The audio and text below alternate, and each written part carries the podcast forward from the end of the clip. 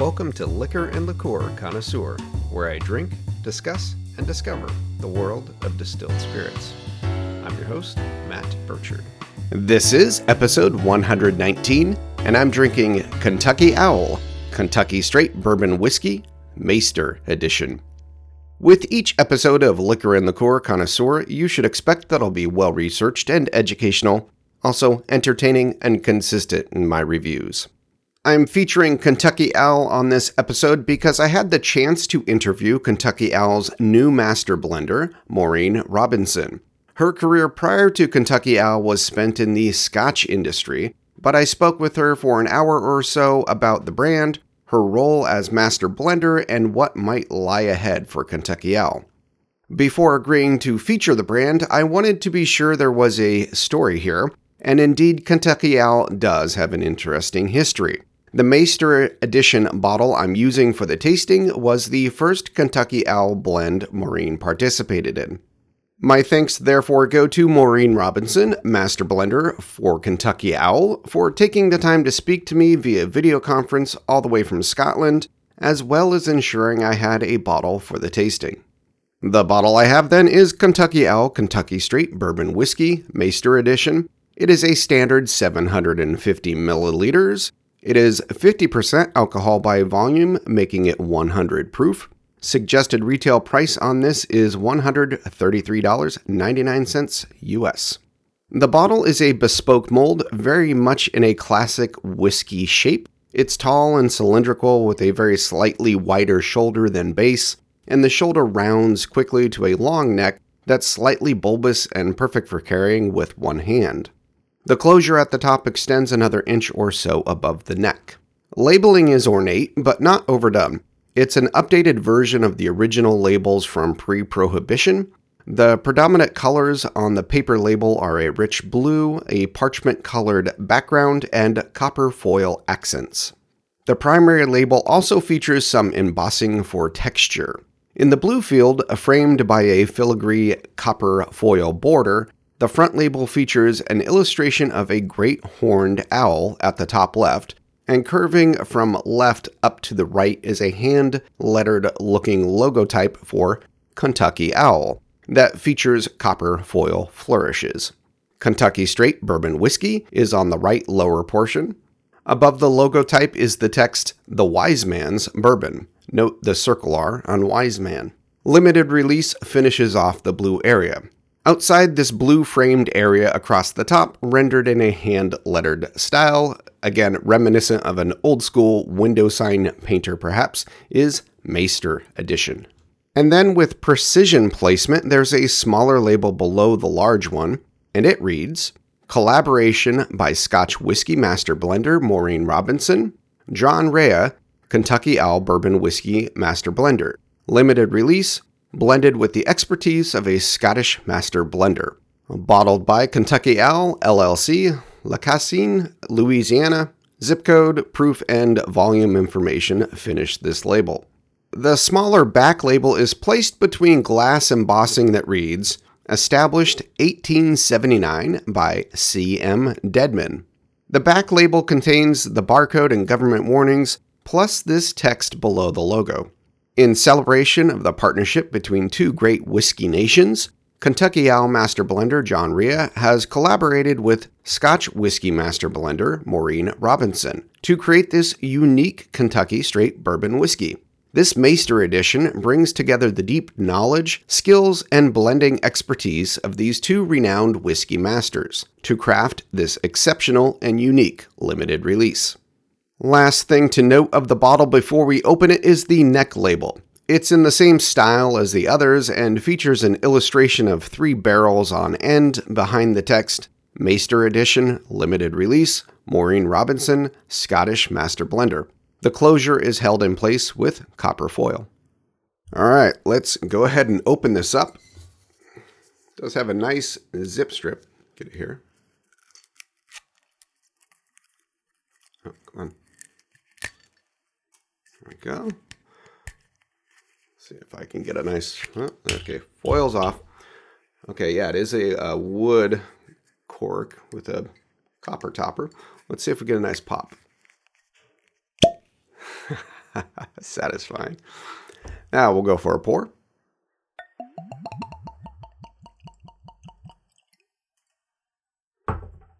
As with all spirits on this podcast, I'm tasting it neat, which is room temperature right out of the bottle, no dilution. I'm using a clean Glencairn glass for this purpose, which is a whiskey nosing glass. It's tulip shaped, allows you to see the spirit, smell the spirit, and of course, taste the spirit. In the glass, as it appeared in the bottle, it's an amber orange color. I assume that to be natural from the wood aging. On the nose, it smells like whiskey for sure. Here's what the brand says of the nose.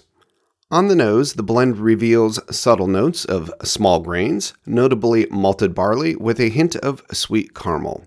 The balance of grains with the sweetness of caramel and vanilla pays homage to the art of blending exceptional bourbon seen through the perspective of Scotland's heritage.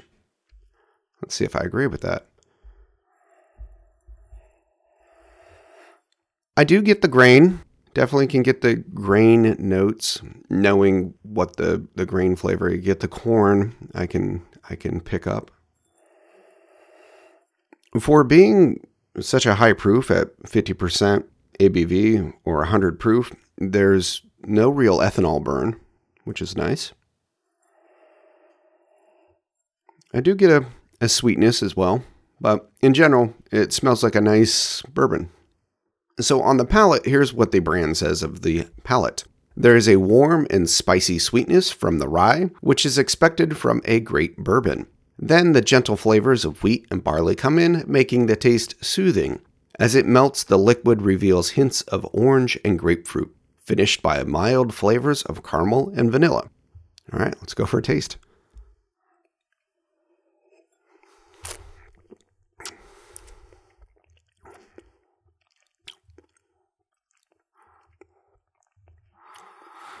Get the heat from the ethanol, but the spiciness of the rye for sure. Let's go for another taste.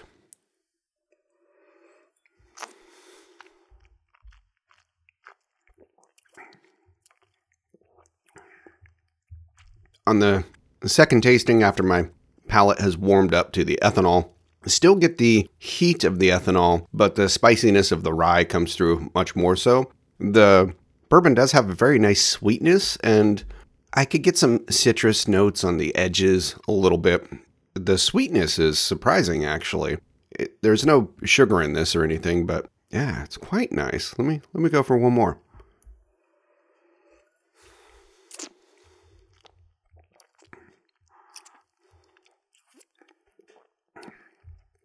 It is very mellow on the finish. The more you drink and kind of your uh, palate has warmed to it, you get into those other layers of flavor. I don't really get much oakiness or, you know, there's some caramel, a spicy hit on the front. Then it does mellow and you do get sweetness. It's almost the opposite of the nose. The nose, you get the, the sweetness up front a little bit, uh, but when you taste it, the spiciness comes out first. Now, on to the history. Kentucky Owl is a resurrected brand. The date molded into the glass of 1879 is correct, but the brand was dead for 98 years. It was resurrected in 2014 by the great great grandson of the founder and has been growing since. But let's start with the brief tale of the original Kentucky Owl before we jump to the more recent past, shall we?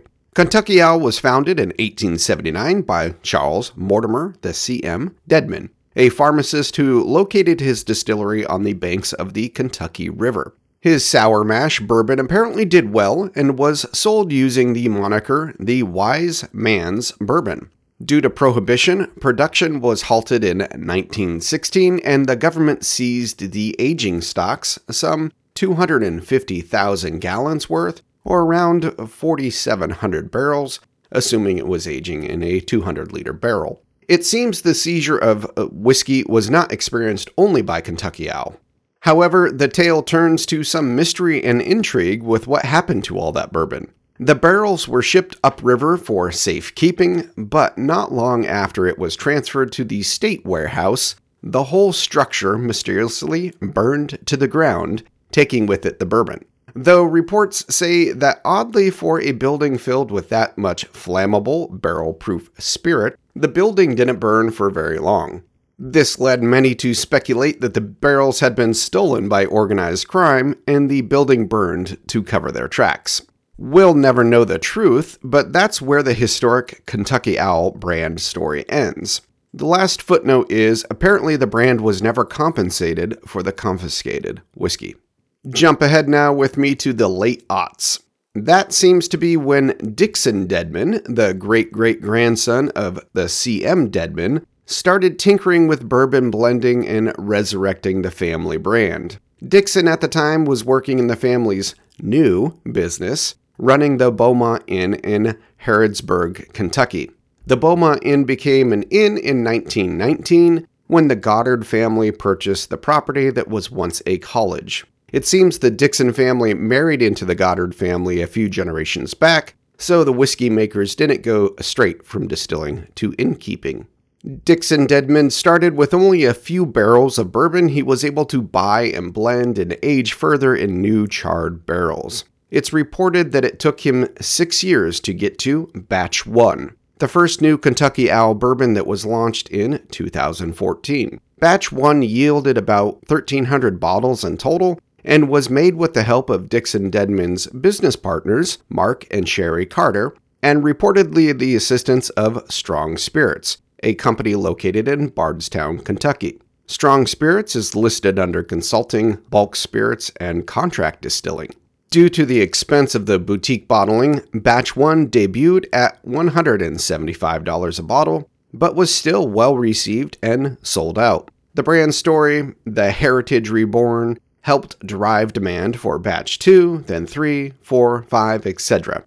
Dixon was noted in the autumn of 2016, around the time of Batch 6, of being bemused and amused at the attention fans paid to the bourbon, and to him in particular. He was quoted as saying, Somehow there are some people who think I'm some whiskey rock star, and they ask me to take pictures with them. The whole time this is going on, I'm saying to Elizabeth, his wife, What the hell? What is wrong with these people?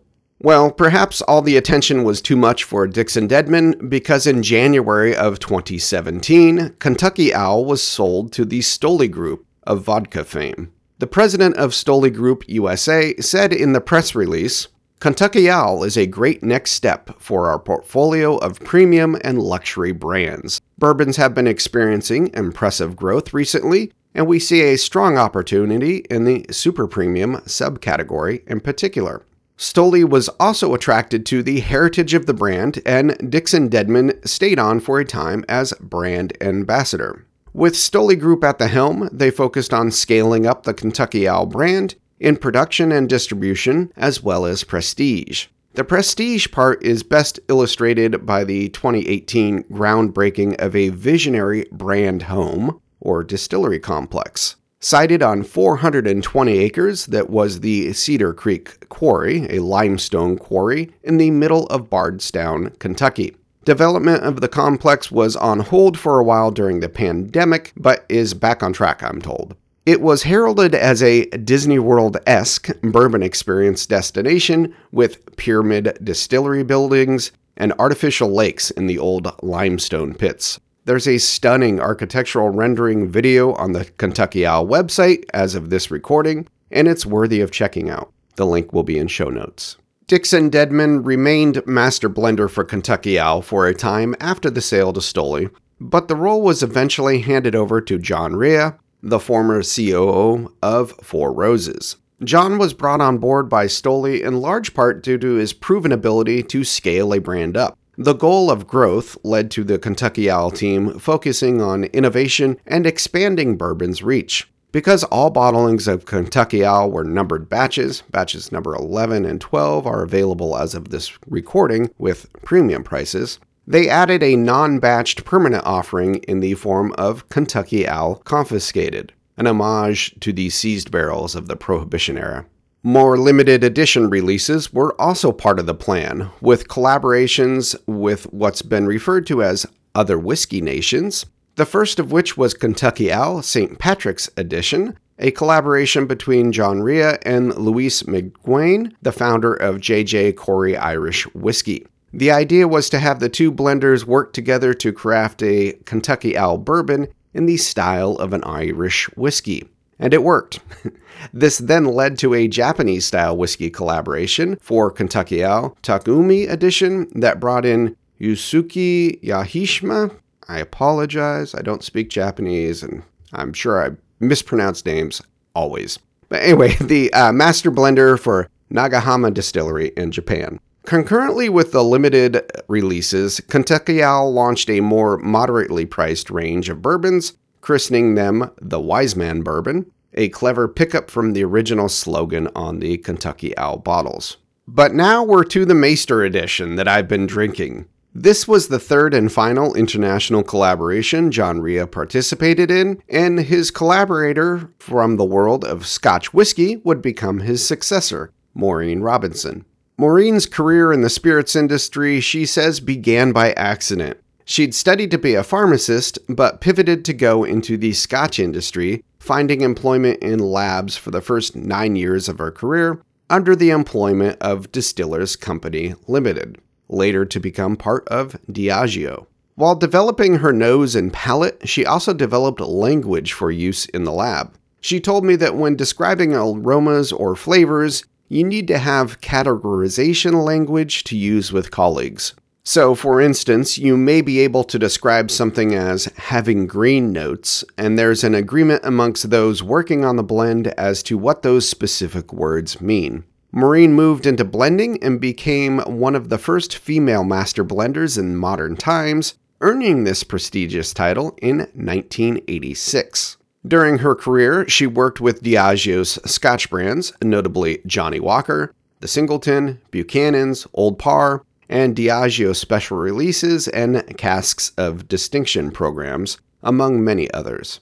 In 2012, Maureen was made a Keeper of the Quaich, an exclusive international society to recognize, reward, and celebrate those who have shown outstanding commitment to the Scotch whiskey industry. And then in 2019, she was inducted into the Scotch Whisky Hall of Fame. Maureen retired in 2022 after 45 years paving the way for other women in the Scotch industry. But Kentucky Owl brought Maureen out of retirement. John Rhea contacted the keepers of the Quaich looking for recommendations for Scotch master blenders to collaborate with, and just six months into retirement, Maureen said she'd be interested when the organization reached out to her. That led to a video call between John and Maureen, and eventually the collaboration that became Maighstir Edition.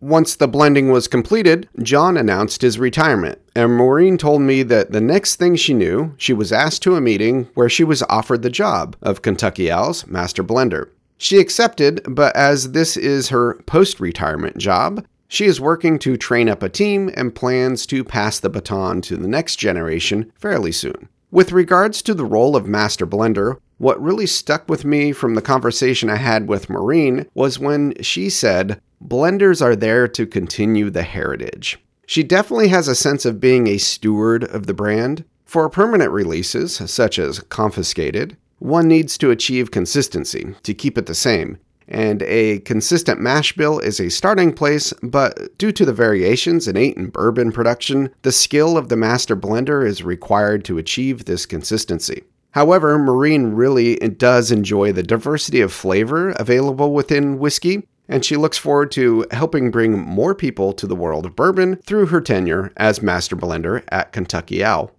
So now on to how it's made. Kentucky Owl is not yet distilling their own spirit. They're working on the distillery complex, but it's not complete, so they're sourcing from commercially available stocks, and this is a rather common practice actually. All of the stock used for the blend does meet the legal requirements to be labeled Kentucky Straight Bourbon Whiskey. Each one of those words carries legal meaning in the US. But to create the unique flavor of the Maighstir edition, which coincidentally means master in Gaelic, the skill of the blenders was required. Maureen let me know that this blend includes a nine year old bourbon and three straight rye and one straight wheat whiskey. The wheat is only four years old and without much oak influence, she says. In crafting the blend, Maureen was aiming for a bourbon along the lines of the lighter style of scotch. She worked with John Rhea, the master blender of the brand at the time, to select the spirits to go into the blend from a lot of samples. She told me that John would select some he thought she might like, then have them shipped over to Maureen in Scotland, and she'd t- make her selections from those, playing around with the component parts. The collaboration took some time, and in blending, she told me that you can't always rely on the math. Meaning, if there's a target flavor or aroma in a younger part, and you reduce the older part to enhance this, it might not work out the way you intended, so you have to really get the balance right. Regarding proof, I asked Maureen how much the ABV of the final blend mattered. As the Maighstir edition is the third in a series of collaborations, the Japanese and Irish whiskey having preceded this one, they wanted to keep them all the same proof to remove that variation when comparing bourbons made in the style of other global whiskeys. Now, onto cocktails and consumption.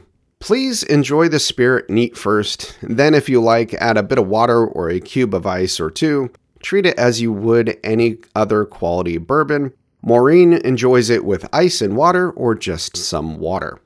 So, in summary, what do I think of Kentucky Owl, Kentucky Straight Bourbon Whiskey, Maighstir Edition? I quite enjoy it. I'm not one that really seeks out a lot of bourbon. I have a lot of bourbon, but as you know, if you're a listener of this podcast, I have diverse tastes in spirits, but this is a very nice one. I'm going to enjoy it. What I liked about producing this episode, and I should say, this episode has been a long time coming. It's currently February 2024. I was first contacted by the brand in November, maybe October of 2023, but scheduling conflicts and, and whatnot in life got in the way.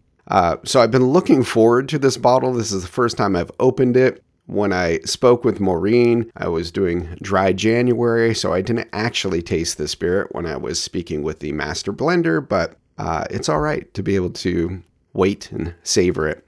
I do enjoy this this bourbon, and I, I look forward to sharing with a couple of my friends that also enjoy bourbon.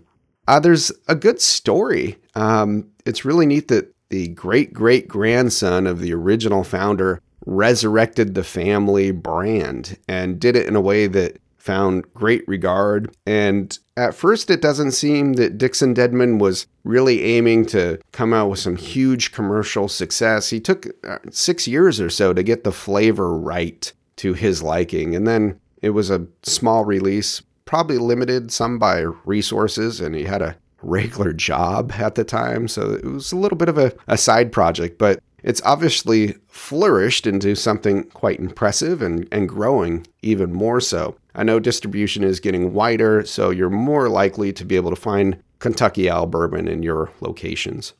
So that's going to do it for this episode of Liquor and Liqueur Connoisseur. I'm your host, Matt Burchard. Please subscribe and share. Show notes are on liquorinthecoreconnoisseur.com. You can also find the show on your favorite podcast platform.